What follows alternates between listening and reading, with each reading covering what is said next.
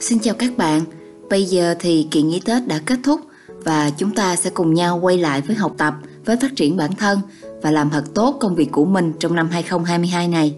Chúc các bạn một năm mới thật nhiều năng lượng nha. Hôm nay mình sẽ gửi đến các bạn 8 ý chính được đúc kết từ từng chương của cuốn sách Những kẻ xuất chúng, tác giả Malcolm Gladwell. Thứ nhất, hiệu ứng Matthew. Ai đã có thì lại có thêm và ngày càng dư thừa. Ai không có thì ngay cả cái đang có cũng bị lấy đi. Cuộc sống không công bằng một cách hoàn hảo, giống như quy tắc Pareto 80-20 vậy. 80% tài sản nước Ý thuộc về quyền sở hữu của chỉ 20% dân số.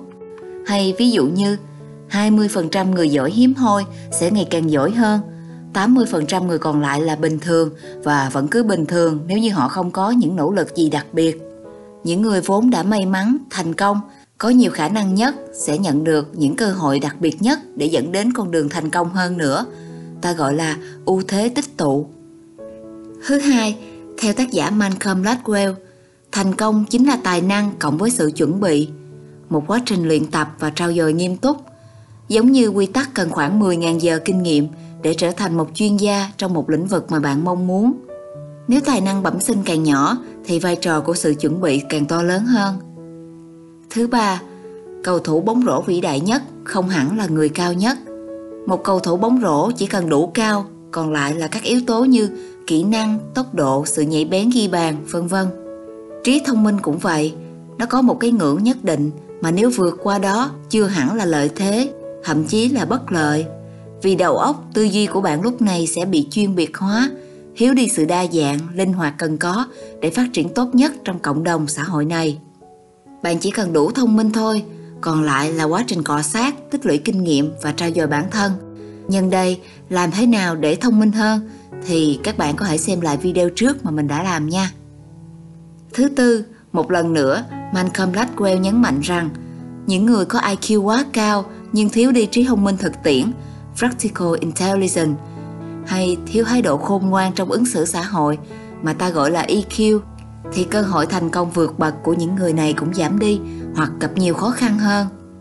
Ví dụ như trường hợp của Christopher Langan, ông có IQ đến 195, trong khi của Albert Einstein là 150. Thế nhưng, ở chương trình truyền hình Đấu trường 100, bằng sự tính toán và cẩn trọng quá mức, ông đã sớm ra về với số tiền 250.000 đô la thay vì 1 triệu đô la như một số người bình thường khác đã từng đạt được. Và nhìn tổng thể thì sau bao nhiêu năm tuổi trẻ vật lộn với cuộc sống, với trí thông minh xuất chúng đó, Chris vẫn chưa thật sự trở thành một người xuất chúng. Thứ năm, hãy nhớ rằng không ai đơn thương độc mã mà có thể thành công rực rỡ. Dù trực tiếp hay gián tiếp, những người thành công đều đã nhận được những cơ may, sự giúp đỡ, hỗ trợ từ bên ngoài, chứ không thể chỉ nhờ duy nhất sự nỗ lực của cá nhân họ. Những cơ may đó có thể là thời điểm sinh ra, văn hóa dân tộc, môi trường sống hay thừa hưởng những di truyền, lợi thế, tính cách và bản chất công việc của cha mẹ, ông bà để lại. Ví dụ như cha mẹ làm công nhân nhà máy, đặc biệt là ngành may mặc, thì khả năng cao là con cái họ sẽ học được tính chuyên cần, tỉ mỉ, có ý thức về thời gian và sự nghiêm túc. Ở chương này, tác giả còn đưa ra quan điểm về một công việc có ý nghĩa và lý tưởng để chúng ta tham khảo như sau. Công việc ý nghĩa và lý tưởng sẽ có sự độc lập nhất định, chứ không phải hoàn toàn thụ động và phụ thuộc. Thứ hai, nó có đủ độ phức tạp để ta cảm thấy hứng thú và phải cố gắng đạt được. Thứ ba, nó có mối liên hệ giữa nỗ lực và tưởng thưởng.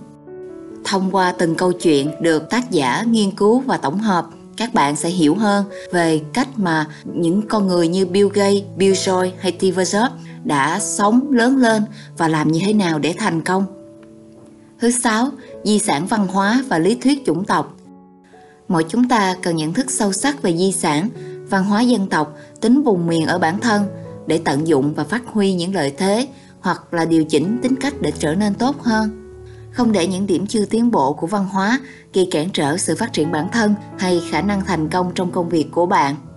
Ví dụ như hãng hàng không Korean Air đã có hàng loạt vụ rơi máy bay thảm khốc nhưng không đáng có Nguyên nhân là do văn hóa bị chi phối nhiều bởi khoảng cách quyền lực giữa tiền bối và hậu bối, giữa cấp trên và cấp dưới, khiến họ khó có thể giao tiếp cởi mở, bình đẳng, ngay cả trong những trường hợp khẩn cấp.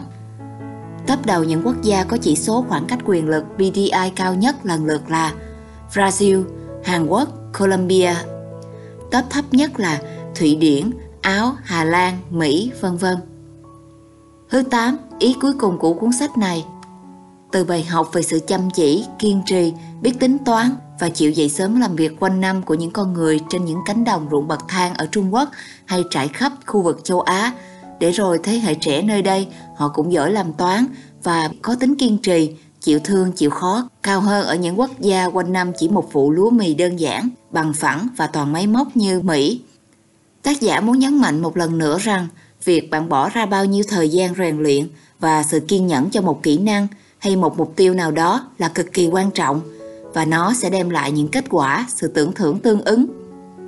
Đây là 8 ý chính mà mình đã đúc kết ra từ quyển sách Những kẻ xuất chúng của tác giả Malcolm Gladwell.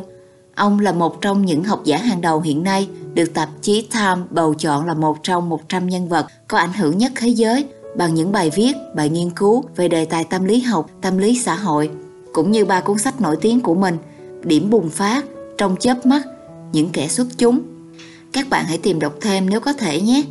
Hẹn gặp lại các bạn ở podcast chia sẻ tiếp theo của Phương nha. Bye bye!